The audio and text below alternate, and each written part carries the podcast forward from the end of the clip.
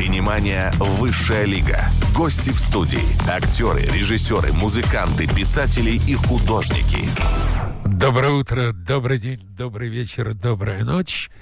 Доброго времени суток всей крохотной планете Земля. У нас сейчас была интереснейшая дискуссия с моим гостем. Вик, представь гостя, а потом мы попробуем эту дискуссию продолжить в прямом эфире. Сегодня у нас в гостях актер театра и кино, мастер дубляжа, телеведущий и самый лучший в мире Шрек Алексей Колган. Здравствуйте. Здравствуйте. Телефон прямого эфира плюс семь четыреста девяносто пять двести пятьдесят два ноль один пятнадцать.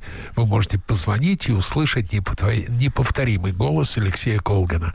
Можете написать Лёше WhatsApp плюс семь девятьсот шестьдесят шесть ноль тридцать два пятьдесят восемь тридцать два. Так вот, я прямо ломаю вот все, что мы с Викой приготовили, поскольку то, о чем мы говорили, да, я, с вашего позволения, дорогие, уважаемые э, радиослушатели, буду с Лешей на «ты», потому что мы с ним знакомы примерно лет четыреста пятьдесят. А да. Помните, как познакомились? Э, да, это было на балу Архимеда. Да? Да. Вот ты свежее меня оказался, потому да. что я не помню, как мы познакомились. Нет, мы познакомились мы... на каком-то... Э, на каком-то балу мы сидели, да. выпивали с Эвклидом, Пифагором, Диогеном, и Леша присоединился к нам. Вот, о чем мы говорили? Мы говорили о странных тенденциях в современном, больше всего театральном искусстве, когда со сцены...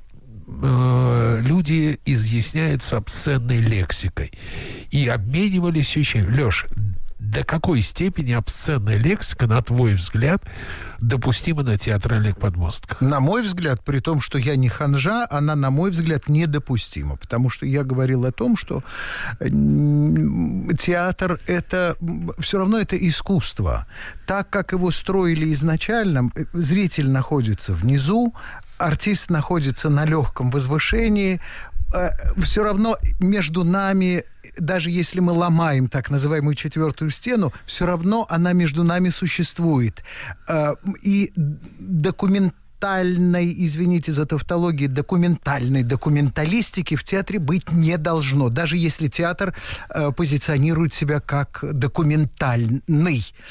Поэтому это можно... Мне кажется, это зачастую бывает от беспомощности постановщика. Когда нужно э, заменить и все это, то, что лежит на поверхности, вот то, оно, извините меня, пожалуйста, за это, и всплывает. Поэтому и возникает ненормативная лексика, которой можно изъясняться. При этом забавно, что вот мы с тобой тоже говорили о том, что великая русская поэтесса Анна Андреевна Ахматова была виртуознейшей материалом.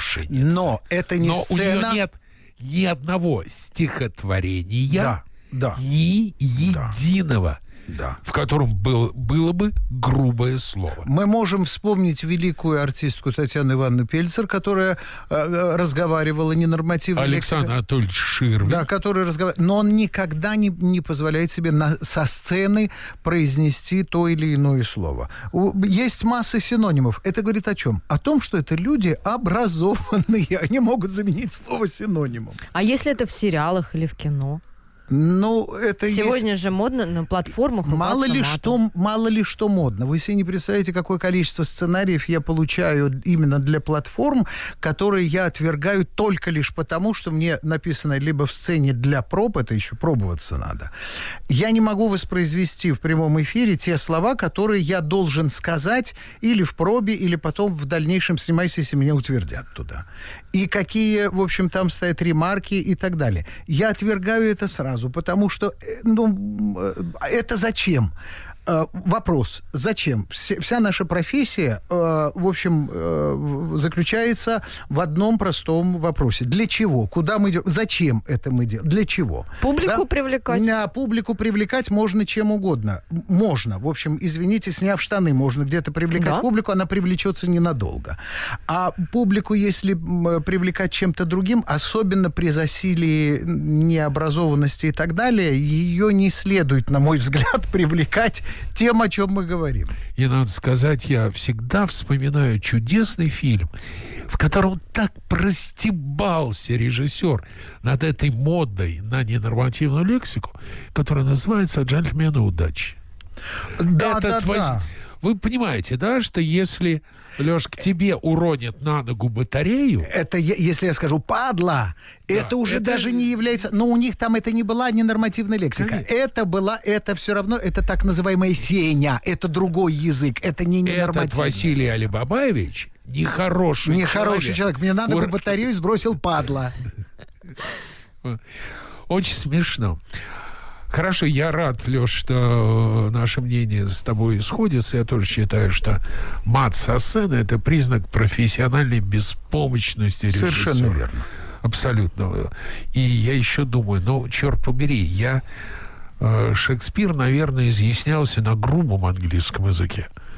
Но у него в пьесах нет ни одного видимо, матерного видимо, слова. Там была, видимо, там была тоже ненормативная лексика и того времени, просто мы ее уже не воспринимаем как ненормативную лексику, потому что, в общем, существует и у нас вот эти знаменитые сказки, которые вот мы все знаем, да?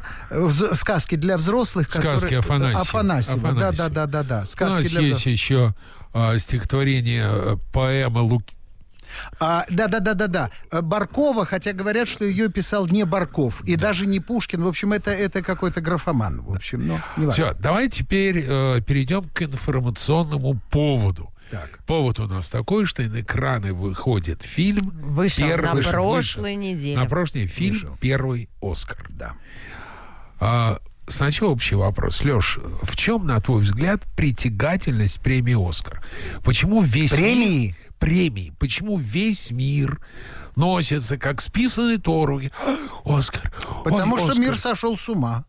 Ну, мир сошел с ума сколько, ну, потому там, семьдесят что... лет. Нет, но Может. раньше она очень ведь поменялась. И приоритеты в этой премии, они очень поменялись. Но если внимательно смотреть, если внимательно читать и знать историю, и, в общем, внимательно посмотреть фильм «Первый Оскар», э, в общем-то, что касается нашей страны и выхода нашей страны на премию «Оскар», она никогда не была легкой.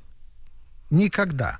У нас, на, у нас же «Оскаров» совсем немного. Мы можем по пальцам посчитать «Оскары», получи, «Оскары», которые есть у нашей страны. Ну, я думаю, что у нашей страны можно по пальцам пересчитать, но у Германии и того меньше. Ну, у Германии, а там есть... А у какой страны а, нет, больше? Секундочку. Так интересно, что... Подождите. У какой секундочку. страны много? У Германии, ты сказал, у Германии. У Германии есть кинематограф. Ну, Флёнкер, Шлёндорф да, есть. Ну, и, и все. И все. И все. Вот. А раньше была что киностудия Дефа. Да. Ну, при, это при советском, ну, при Советском Союзе в, в основном мы смотрели, да, вот э, фильмы киностудии Дефа. Все. И э, что мы можем вспомнить из германского кинематографа, что «Жестяной барабан». Ш... И все. И все. Да, да. Значит... Или «Привидение в замке Шпессарт». Да. Вик, я объясню. На мой взгляд, все очень просто. Ведь, когда носятся с премией «Оскар», нельзя забывать одну простую вещь. «Оскар» — это американская премия. И разницы между «Оскаром» и «Золотым орлом» нет. Она давала, разумеется, она дает американским артистам э, только лишь больший гонорар и большую статусность. Но если ты... Э, американским в Америке. Да, американским в Америке. Э, вы э, упомянули о, о мультфильме, который когда-то сделал меня знаменитым, это «Шрек», и мы получили премию Каннского фестиваля. Что-то изменилось? В моей жизни совершенно ничего Вообще не изменилось. Ничего? Вообще ничего не изменилось. Но да, даже, ну и что, что об этом я знаю?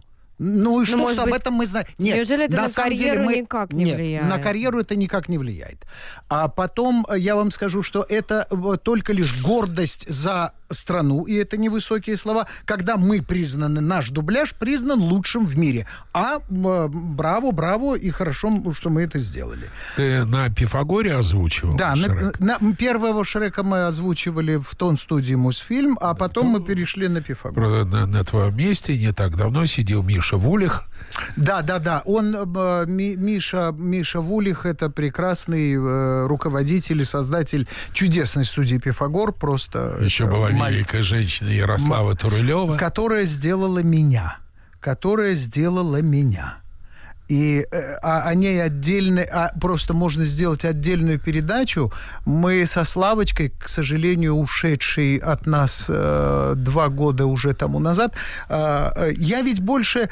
Э, после Славы я э, дублирую только лишь с Севой Кузнецовым. Есть такой замечательный Есть. актер и режиссер. Это я, я ему сказал, что, Севочка, я остаюсь только с тобой. Мне с другими неинтересно. С кем-то я разругался, с кем-то э, мне неинтересно. Вот и все. Слава – это человек, который делала артистов. Это была, это б, была, был, была замечательный режиссер, который... Вот последняя картина, которую мы с ней сделали, это были «Темные времена», где я дублировал Гэри Олдмана в роли Черчилля. Вот это был фильм... Ну, это Монблан по актерскому э, перевоплощению, так скажем. При том, что он ей не нравился, она очень строго к этому относилась. Он ей не понравился, и мы делали э, так, как она считала нужным этот дубляж. И я считаю, что мы его тоже сделали довольно неплохо. О, вот, тем... Ярослава Турылёва, да, да. да. Чем интересна история первого Оскара? Да, так вот, мы, да, с- спасибо, что ты вернул нас э- к-, к первому вопросу. Она интересна тем, что вообще уникальностью она интересна. Мы ведь получили первый Оскар за э- документальный фильм, за честный, правдивый документальный фильм. И именно после этого фильма была учреждена, насколько моя номинация да. за лучший документальный. За лучший, это сделал действительно, это исторический факт, что это сделал Слезник, э, великий продюсер, который продюсировал «Унесенные ветром». Но э, это вот «Оскар» мы, мы начали все-таки с фильма, и я скажу, что это фильм, э, в общем-то, конечно, да, а премии — это гордость, э, что мы получили вот эту премию за документальный фильм. Это без высоких слов, это был великий подвиг.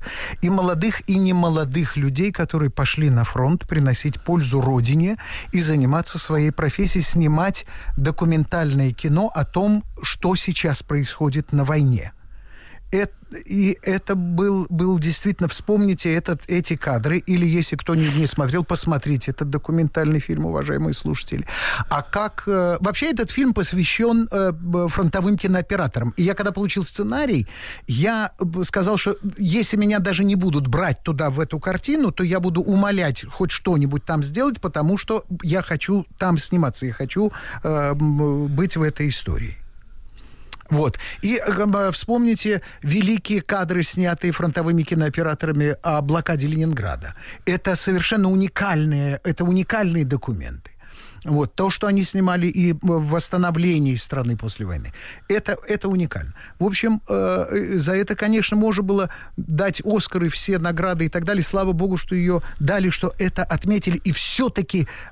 все-таки тогда там пошли на... Э, при огромных спорах пошли на уступки друг дружке и все-таки дали нашей стране Оскар. У меня иногда ощущение, что «Битва за Москву» получила Оскар благодаря усилиям американских евреев-продюсеров, выходцев из России. Конечно, в этом фильме очень много э, прям документальных, документальных высказываний и э, фактов. Когда они обсуждали эту премию, действительно, некоторые продюсеры говорили о том, что, э, вы знаете, я вот сюда бежал из Германии, я не хочу, чтобы мои дети служили в эс эс.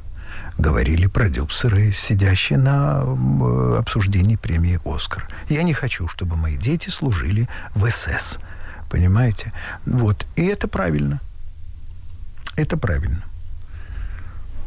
Почему? А... Да, прости, Вик. А вам сразу предложили роль Сталина? Да. Или...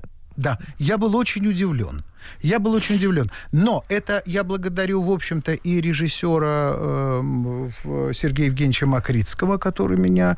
Э, это была, в общем-то, авантюра с его стороны, но и желание режиссера. И кастинг-директора, который, потому что я сыграл политического деятеля ведь во второй раз. У меня... А, а, она меня предложила... Был фильм Эдуард Стрельцов. Стрельцов, да, да, да, Брежнева да, я сыграл играли, да. Брежнева. И вот она, в общем, предложила меня Сергею Евгеньевичу. Он тут же согласился и сказал мне, когда мы с ним встретились, он говорит, ты знаешь, я не хочу, чтобы мы играли Сталина, так сказать, совсем штампованно.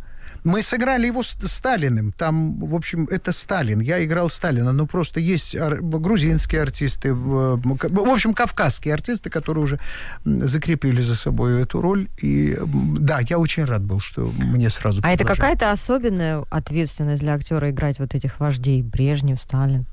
Или просто для роль? Меня, нет, для меня, для меня, да. Я не буду говорить за моих коллег. Я думаю, что для них то же самое. Да, это большая ответственность, потому что это исторический персонаж. Он должен быть... Мы должны быть на него похожи, и, э, в общем, все равно мы же не знаем, э, там стоит... Вот как, с чего мы начали? Там же стоит, как между зрителем и э, актером, все равно стоит стена. Мы не знаем, как они себя вели в обычной жизни, эти люди. Брежнев, Сталин и так далее. Мы можем только догадываться. На мой взгляд, нужно играть человека. И я пытался играть человека. Как ты готовился к этой роли? Я смотрел, во-первых, «Хронику». Я смотрел... Я, ну, конечно, я знаю давно этот фильм, о котором мы говорим, «Разгром немецкого фашизма». Сталина. Да, да, да. Я, я об этом и говорю. Значит, я смотрел, я смотрел его выступление в этом фильме.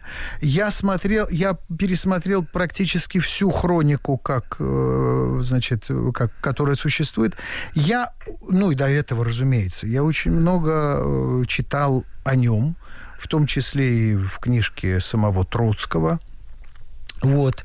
И, в общем, я читал «Портрет тирана», я читал. В общем, вся литература... Вот так я готовился к этой... Но все равно это меня сводило к одному. Надо играть человека в обстоятельствах. сорок первый год, когда Сталин проморгал начало войны, что он чувствовал вот тогда? Я задавался вопросом. Мне было интересно, что он чувствовал. Что он чувствовал в сорок первом году, когда э, немцы уже э, были на подступах к Москве. Что он чувствовал, когда ему надо было... Он решал ли покидать Москву или нет? Вот там, там очень много, что во мне... Э, так сказать, варилось э, к этой роли. А какой он вообще твой Сталин? Моего Сталина нет. Каким я его себе представляю каким или ты его вижу? Представляешь? Ну, я-то его представляю совершенно чудовищем. Вы, получается, играли чудовище? Нет, я не играл чудовище. Нельзя играть нет, чудовище. Чудовище играть нельзя.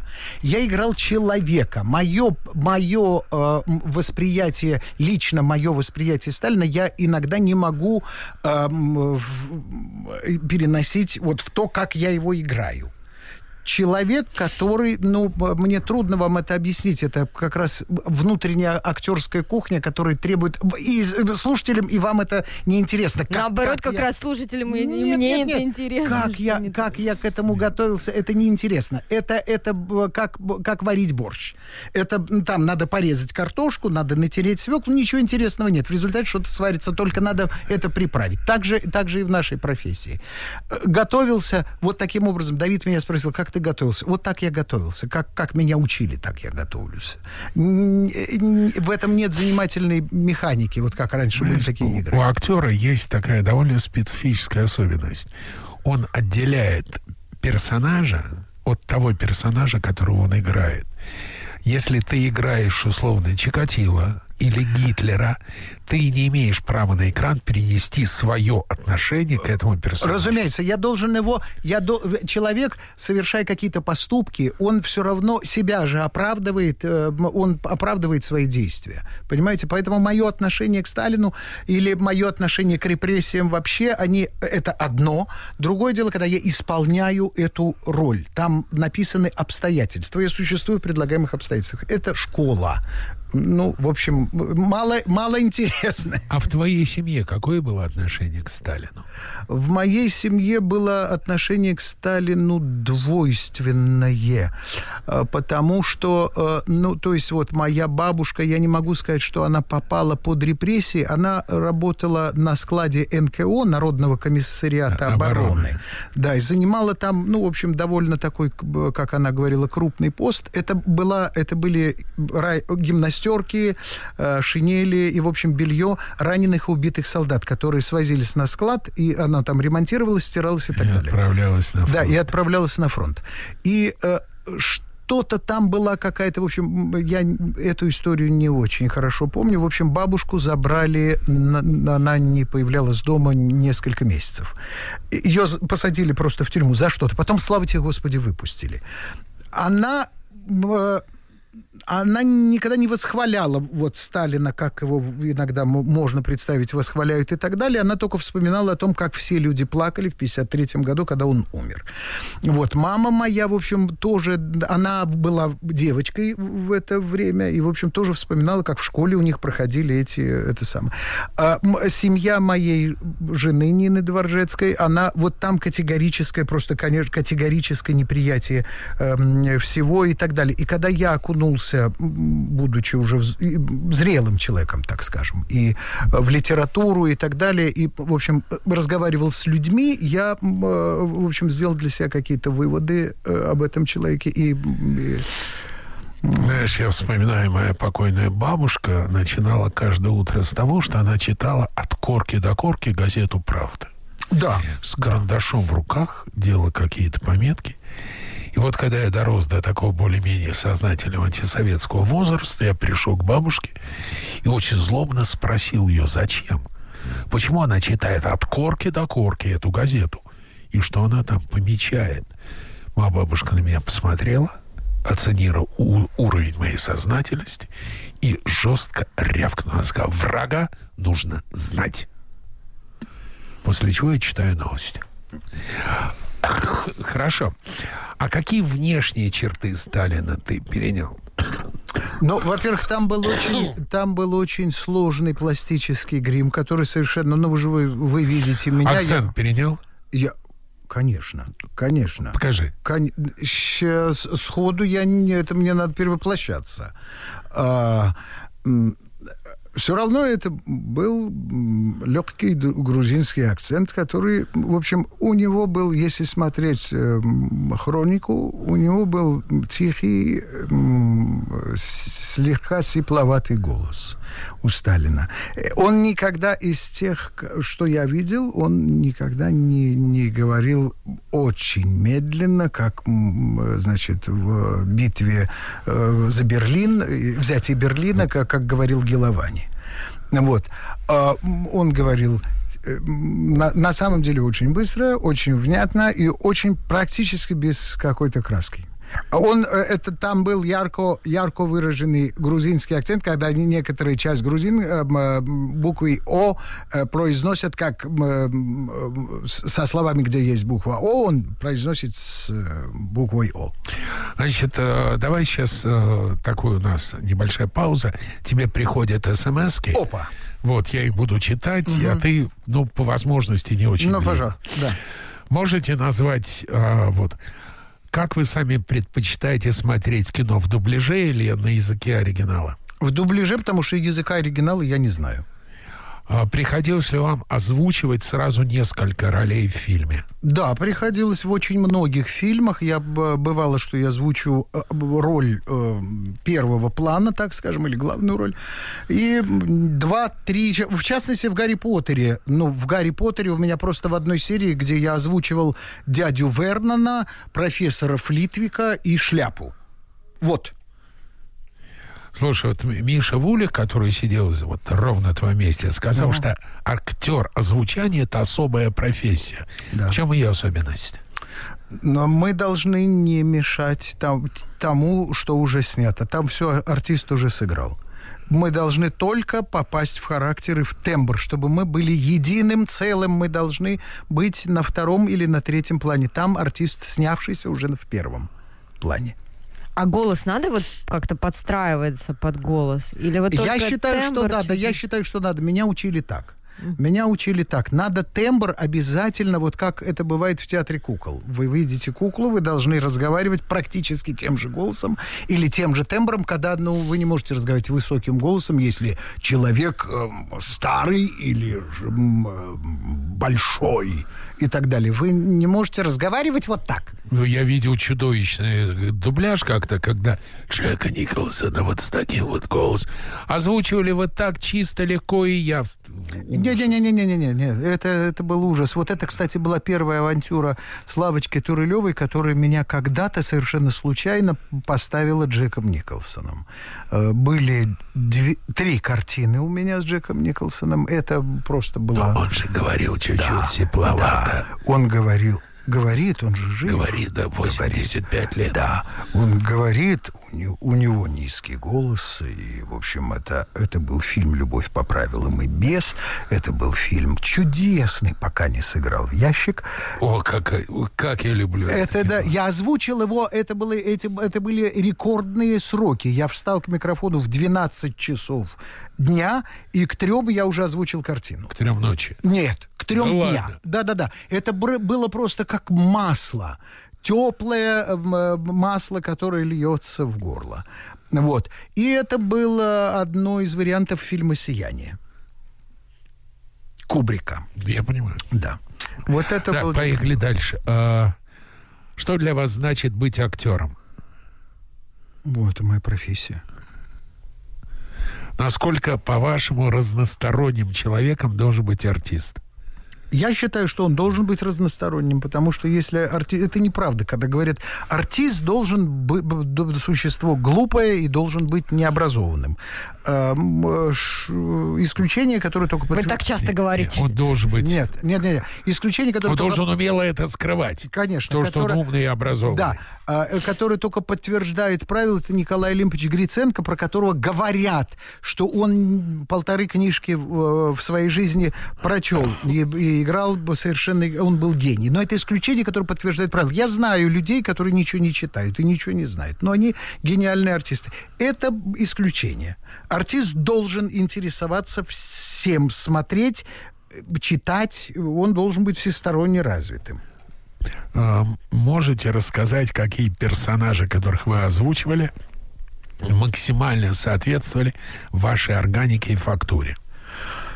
Нет, не могу, потому что я, я не помню. Вы уж меня извините за мой куцый ответ, потому что в моей фильмографии дубляжа такое количество картин я просто могу... двести девяносто один, да, по данным я, Кинопоиска. Да, я, не, не, не, я просто их не, не запоминаю. Я запоминаю какие-то отдельные фильмы и все. Хорошо, короткая реклама, потом вернемся. Синемания «Высшая лига». Гости в студии. Актеры, режиссеры, музыканты, писатели и художники. Мы продолжаем. У нас в гостях, можно просто, актер ну, Алексей Колган. Ну, актер же я. В, в чем главная идея фильма «Первый Оскар»? А, главная идея – показать работу тех людей, о которых мы редко когда вообще вспоминаем. Это операторы. Те, кто стоит за аппаратом, иногда звучит фамилия режиссера, все на себя, и успех, и в том числе провал берет на себя артист. Операторов практически никогда не упоминают. А это были вот эти, как раз там, там же история не просто об операторах, великих операторах. Там история о ребятках, которые только что заканчивали в ГИК, операторский факультет, и они не хотели эвакуироваться, и не хотели просто снимать что-то, что-то, что-то, какую-то хронику. Они дали, это тоже реальный факт, когда они принесли заявление, и так вот они товарищу Сталину, один из них сунул случайно на досъемке, которую делали в Кремле, случайно сунул заявление, от, это историческая фраза Сталина: «Смелого пуля боится, давайте, чтобы у нас вместо салата было кино». Это молодые ребята, которые вообще ничего не... не, не страшно, страшно представить, когда молодой паренек девятнадцати-двадцати лет попадает в мясорубку, что они чувствовали. Я, ну, и равно как и ты, вероятно. Мы, я, мы беседовали, когда с ветеранами войны, которые были совершенными мальчишками и девчонками, очень трудно представить, что им пришлось вот, и, и испытать, когда они шли. Я был знаком с дочкой Романа Кармена, с моей. Да. Он да. тоже, кстати, принимал участие да. в, этом, да. в этой картине. Понимаешь? А в театральных вузах вообще рассказывают про эту историю, вот об этих операторах, об этом подвиге? В театральных? Нет, в театральных ну, вот не рассказывают. В Авгике вообще... понятно. В Авгике а рассказывают. Вот, а в театральном зачем? Нет, а в театральном... Они слова оператора не знают. Нет, нет, нет, нет. Разумеется, не рассказывают. В театральном, в театральном институте, вот, где преподает моя жена, мы, если заходит разговор о войне, то, что мы знаем, то, что мы слышали, читали и так далее, потому что мы же со многими очевидцами просто вот так за руку еще поздоровались. А вот смотри сейчас, Леш, а в каком театральном вузе преподает твоя жена? А ты мне вопрос говоришь? Да. Или это, или это я викторина? Задаю вопрос. В театральном каком институте театра... имени, имени Бориса, Бориса Васильевича Щукина. Щукина. Да. И когда... Поэтому, собственно, оттуда отчасти я знаю Нину Дворжецкую, да. потому что она преподает в родной Щуке.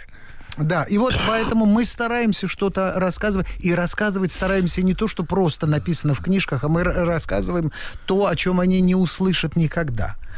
Слушай, скажи, когда снимают кино, где есть реальные прототипы, реально, абсолютно, да. идут двумя путями. Либо дают этим реальным прототипам вымышленные имена, ну, чтобы дать... полет режиссерской фантазии. Либо оставляют настоящие, чтобы все понимали, о ком речь. Как ты считаешь, что правильнее? Это в зависимости от решения картины. Потому что я предпочитаю... Но я предпочитаю, конечно, называть вещи своими именами. Если я угадываю в персонаже, там, я не знаю... Иосифа Виссарионовича Сталина. Если его в этот момент зовут Гиви Ашотович Пурцеладзе, например... То что? Мне, ну и что? Ну, ну а он передо э, мной... Нет. А смотри, а фильм «Покаяние» Тенгиза это Абуладзе. Вот я, я с чего я и начал. Это решение. Это решение. Если это, например, притча, то почему бы и нет? Если фильм называется, например... Ну, это я первое, что приходит в голову. Если фильм называется «Любовь Орлова», например, или «Любочка», например, где угадывается главная героиня «Любовь Орлова», ее нельзя назвать галочкой. Но, с другой стороны, когда был снят фильм «Движение вверх», да. было очень много протестов от э, родных баскетболистов, которые в фильме под своими да. именами, и родные говорили, так не было. Все равно, это опять же возвращает нас к началу нашего разговора.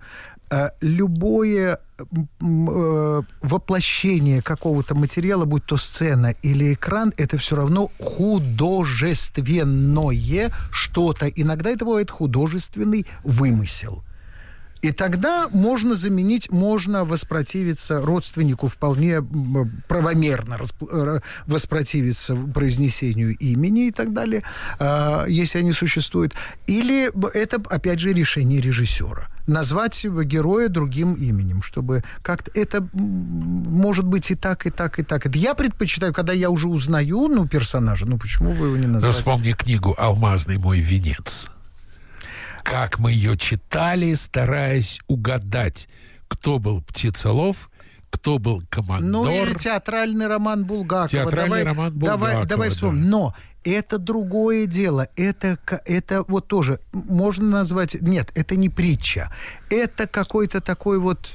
Что? Это, как это назвать? Эзоповым языком это назвать... Сатир... Это сатира. Сатира, где, может быть, вот тогда... Ну, «Алмазный мой венец» не очень-то сатира. Ну, да, да, как это назвать, как жанр определить. Но, опять же, все мы... Здесь решение автора. Все равно сводится к решению автора. Как автор захочет, так оно и будет. Первый «Оскар».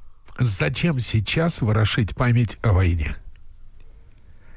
Не совсем верная формулировка. Так. Я тебе э, я, я, э, поправлю. Ворошить память о войне невозможно, потому что эта память в нас живет. и пока она в нас живет, это правильно, потому что наши э, деды, э, погибшие там, это, это, это, это святая память, которая должна быть, и ворошить ее мы не можем ворошить, мы можем э, поднимать, поднимаются с истечением времени какие-то документы, которые тоже необходимо поднимать для того, чтобы люди об этом знали. Это называется журналистская провокация. Провокация. Слово «ворошить» — это провокация. Да. Лёшка я, повелся. Я, нет, нет, нет, нет. Вы знаете, если бы я... Ты знаешь, если бы я повелся, я бы устроил скандал и встал бы, хлопнул дверью и ушел. И сказал, это совершенно не те вопросы, которые, которые вот нужно и так далее. Вот. Нет, мы должны ее, мы должны ее хранить, эту память. А ну, как вы вообще относитесь к фильмам военным, которые сегодня у нас снимают? Ведь многие очень их критикуют. Хорошие фильмы, я к ним отношусь хорошо. Бывают фильмы менее удачные. Ну, как, как получится, как получится кино. Что значит критикуют? Критикуют за что? Критикуют за не, не, историческую неправду. Это смотря тоже, как, как подойти. Я вижу где-то в фильмах историческую неправду, но я же смотрю как, все равно как специалист. Да? Я смотрю на небрежность реквизита. Да, я смотрю... Вот костюмы, я, прически. Я смотрю, да, прически, слишком отглаженные костюмы. Белые зубы, белые, отсутствие да, вот грязи это, под ногтями. Да, да, да, да, да. Вот эти детали, наша, наша профессия в деталях. И поэтому вот, когда молодой артист не совсем, э, не совсем относится к этому... Ты готовишься к травиате, ты все время кажешь, ты хочешь сыграть даму с камелиями. Да. Да. Значит, понимаете, вот это тогда мне не нравится. Тогда меня начинает это отвлекать от фильма, я его уже не смотрю, а я ловлю блох.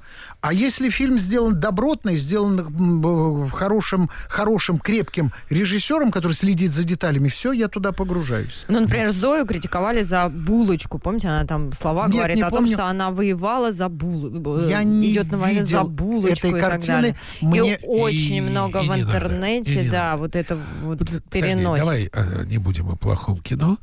Мне вообще кажется, Лёш, что День Победы — это реально единственный общенародный праздник. Потому что Новый год, ну, у кого праздник, у кого нет.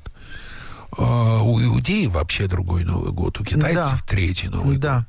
год. восьмое марта – это сомнительно удовольствие, особенно для мужчин. двадцать третье февраля... Он вообще назывался Днем раскрепощения да. женщины. Как его придумала Клара Цеткин. двадцать третье февраля сомнительное удовольствие для женщин. А да, Победы, покупать мужчинам носки. А День Победы единственное, что у нас есть общее. Это, э, понимаете... Я, ты знаешь, я когда был э, давным-давно-давно, в Ленинграде была встреча с Граниным.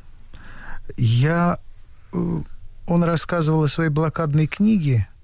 Э, и он сказал вот что. Когда они после из, выхода в свет этой книги были с Адамовичем в Германии, они встретились с немцем, который математически просчитал блокаду Ленинграда.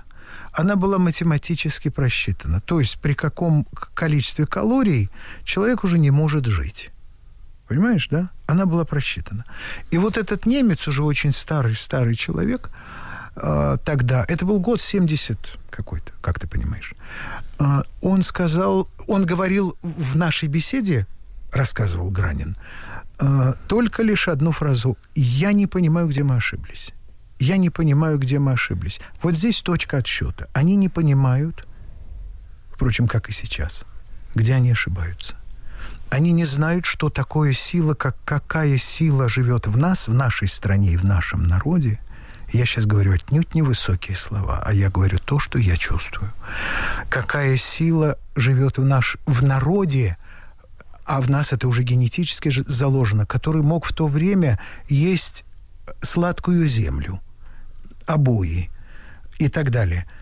Понимаете, для того, чтобы выжить, мало того, что выжить, еще и победить. Вот почему этот день святой. Это целая страна. Ну, в общем, кто-то жил, наверное, получше тогда, как, когда случилась блокада Ленинграда. Но все равно это было... было Товарищ ужасно. Жданов, например. Ну, это... Мы не будем говорить, мы не знаем, что там творилось за, за дверьми кабинета. Я от, отнюдь никого не защищаю, но мы не знаем этого. Есть, есть воспоминания, они противоречивы. Но, э, в общем, народ выстоял. Если вы мне дадите еще две минуты, я расскажу о своем Давай. впечатлении. Конечно. Ты знаешь, к нам, когда я учился, к нам пришла... Я учился в Ленинграде. К нам пришла на курс такая Нина Васильевна Пельцер через букву «Ц». Она была большой балериной, потом... В общем, она работала в театре музыкальной комедии, который всю блокаду э, существовал, работал в Ленинграде. Они, они, это единственный театр, который работал в блокаде. И она говорит, что я собрала вот в сорок втором году... Я Я собрала класс, так называемый, это балетные, балетная часть труппы.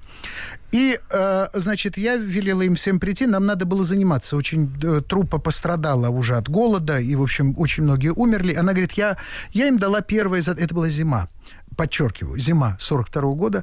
Она говорила, я им э, велела на завтра прийти с э, вымытыми головами, в чистых э, трессах, в чистых, это самое...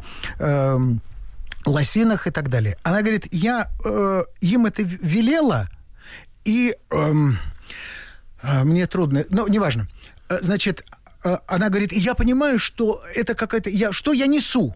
В зимой, где они возьмут эту воду? Так вот, вообразите себе, ее балетный класс на следующий день пришел с вымытыми головами, в чистой одежде, и мы начали, она говорит, мы начали делать первые упражнения. Я давал им батман тандю, батман фраппе и так далее, все, что нужно для балетного класса. Она говорит, опять же, я смотрел на них и думаю, они прозрачные от голода, они прозрачны, они могут умереть. Так вот, дорогие друзья, ни один человек из ее класса не умер, потому что это была такая... великая жажда жизни у этих людей. И в нас это, опять же, повторюсь, в нас это э, заложено генетически. Это к вашему вопросу, вот когда мы говорим, вы, вы меня спросили, вы что-то рассказываете о войне, вот это я рассказываю. Это они ни, нигде уже не прочтут. Понимаете? Они нигде это не прочтут. Раз... А почему не прочтут? Ну, вот потому что деле, нет, меня... это вот... не было записано, просто банально. Это не было записано. записано. Ну, конечно. Ну, есть... например, история первого Оскара. Я, я лично узнала ее только благодаря тому, что выходит этот фильм. Я ее и больше хорошо, не что... читала. И хорошо, да, ну как? Нет, вы можете, вы можете прочитать это, написано в... Если вас это заинтересует, вы можете открыть энциклопедию кино. Это прекрасное советское издание. И прочитать просто вы каждый день, вы не обращаетесь к теме первого Оскара в нашей стране. Нет, конечно. Ну вот, и вам выпало огромное счастье да посмотреть и познакомиться не, с этой историей. Не сколько интересен сам первый Оскар, а сколько то, что люди совершали этот подвиг и шли на войну, понимаете? И снимали, и... Мне кажется, это важнее, чем сам Оскар-то. Ну, конечно. И потом то, что я... Почитая фронтовых операторов. Да. Почитайте, есть чудесная книжка. Нет, во-первых, есть блокадные дневники. Если мы обращаемся, есть например... Дневник к... памяти да. Гранина. Да. Во-первых, дневник памяти. Есть, вышла чудесная книжка. Был такой артист Анатолий Викентьевич Королькевич. Его очень многие уже не помнят. Он был артистом Ленинградского театра музыкальной комедии, кстати, который написал прекрасную книжку, основанную на его блокадных дневниках. Называется «А музы не молчали». Она издавалась только один раз в шестьдесят пятом году. Ну, где же вы ее найдете? Ну, конечно. Ну, то есть вы ее можете где-то найти, ну, в библиотеках наверное, она да. есть, но название вы не знаете. Лёш, но... а. скажи, сейчас поднимается такой шум вокруг международных фестивалей и премий. Мы, россияне, должны участвовать в международных фестивалях. Если нас оттуда гонят, да нет, у нас прекрасные, на самом деле, нас у нас не прекрасные. Гонят. Фильм э, Кирилла Серебренникова «Жена Чайковского» в основном конкурсе ну, Каннского фестиваля. Так. Мы должны в нем участвовать? В чем? В Каннском, в, в Каннском фестивале? фестивале. Ну, по... Нас позвали. Но нас... Мы... Нас позвали, ну да. и, и что? То есть мы а не чем? должны отказывать, мы должны участвовать. В, в, сегодняшней, в сегодняшней обстановке я бы, конечно, не участвовал в этом. Вот в сегодняшней обстановке я бы не участвовал, потому что так, как нас выперли отовсюду и несправедливо это сделали, так зачем оно нам нужно, когда у нас есть прекрасные свои фестивали и прекрасное свое российское кино? Что? У нас оно есть. У нас есть так же, как и у них, поверь мне. Я ведь не дублирую э, давно э, зарубежного кино по одной простой причине. Оно худшает в геометрической прогрессии. И с, с точки зрения режиссуры, и с точки зрения, прежде всего, сценария. И с точки зрения истории, которые там происходят. Я бы все-таки не утверждал так. Не американское кино ухудшается. Западное. А ухудшает... ну, Нет, я, я не про то. А ухудшается то кино, которое покупают для российских зрителей. Потому что настоящее американское кино не покупают. А америка... настоящее американское кино тоже... Ну, как... Что считать настоящим американским кино? То, то которое называется... Э... Ну, тоже как у нас. Звягинцев... Герман, это, секундочку, Сакуров. Это, подожди, что значит, это ты называешь классику? Классику американского кино покупают. Ну, классику американского я кино, виду, мы же знаем. Фильмы, как «Капитан Фантастик», выходят крохотным тиражом, которых никто не видит. Но это тоже, ты понимаешь, искусство вообще довольно вещь субъективная. Кому-то нравится арбуз, кому-то свиной хрящик. Но мы говорим с тобой, вот ты назвал сейчас э, Германа и так далее, ты назвал классику российского кинематографа. Я имею в виду младшего Германа. Ну, Алёша. Да, он прекрасный, он прекрасный режиссер, который скоро выйдет в классике. Вот, понимаешь? Он снимает хорошее кино. Почему? Ну что, если, если это кино, например, отрицают на, на том же Каннском или каком-то другом его западном фестивале... Ну, а почему он туда... Почему? Не, ну, ты... Потому что Каннский фестиваль Жайль Шапрон предпочел фильм Серебренникова. Ну, он, значит, они... Значит, такой вкус у них. Ну, что ну может, такой вкус. Ну, любой может... фестиваль субъективен. Это субъективен, конечно. Любой. Любой фестиваль они считают, субъективен. Что у э, Серебренникова фильм больше удался, чем э, у Германа. Очень сместились и приоритеты, и вкусы в том числе. Слава богу, что у нас с тобой, например, мы дышим одним воздухом, мы смотрим в одну сторону и так далее. Там смотрят в, в другую сторону. Ну что же мы можем с этим поделать? Мы можем только ратовать за то, что у нас, на самом деле, и сейчас, сейчас в, дан, в данном конкретном э, временном отрезке у нас созревает сейчас почва для создания нашего российского кинематографа, в общем, в том виде, точно, в котором мы его хотим видеть. Ассоциация владельцев кинотеатров прогнозирует, что если оно будет созревать такими же темпами, то к сентябрю девяносто процентов кинотеатров закроются. Секундочку. Кинематограф не может возникнуть за несколько месяцев. Нет, заново. Не может. Это не, не птица Феникс. Только э, Кино... его будет а негде показывать. А кинотеатры, друзья мои, это бизнес. Бизнес. И что делать? Откуда я знаю? Но, я же не бизнесмен, я вот. Артист. Вот ты мне задаешь вопросы, что не, делать? Понятно. Я ты, на ты самом говоришь, деле... что у нас наше кино, его не хотят смотреть.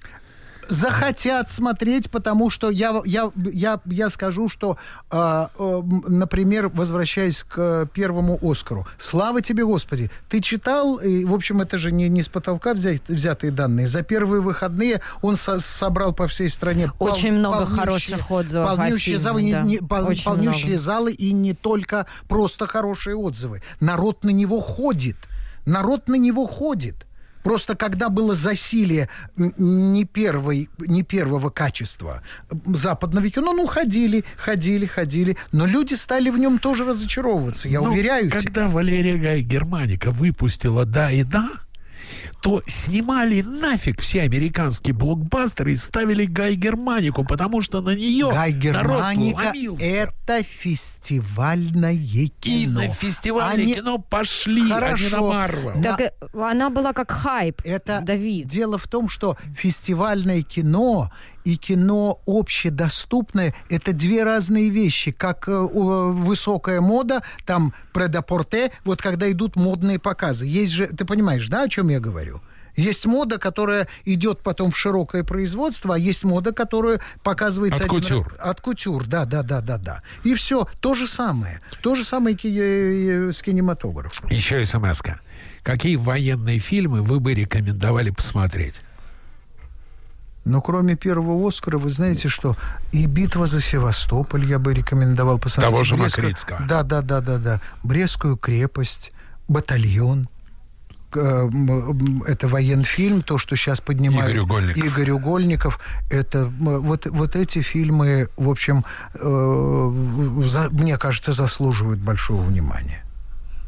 Ну, мы не говорим про классику советского кино. Нет, нет, ну, разумеется, нет. Вот как раз девятое мая мы вспоминали сегодня. Вот обязательно будут показывать «Офицеры». Ты знаешь, что это, это величайшая картина.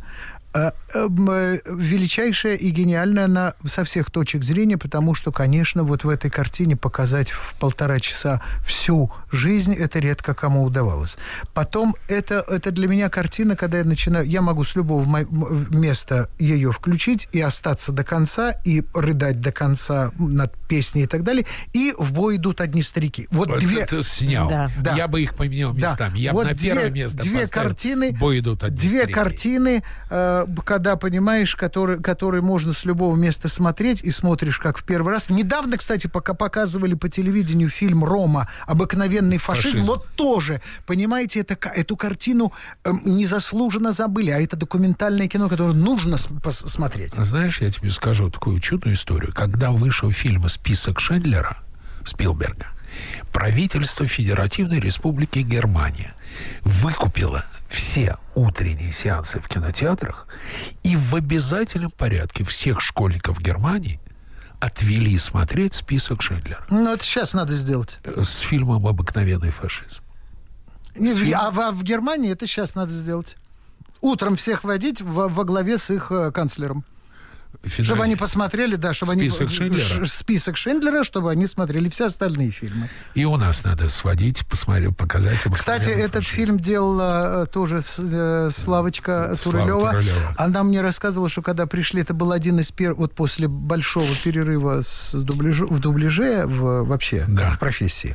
Слава делала вот этот фильм. Ей пришел фильм, она говорит, я его озвучила, наверное, в три раза длиннее по времени, чем нужно было, потому что она говорит, я не могла на это смотреть.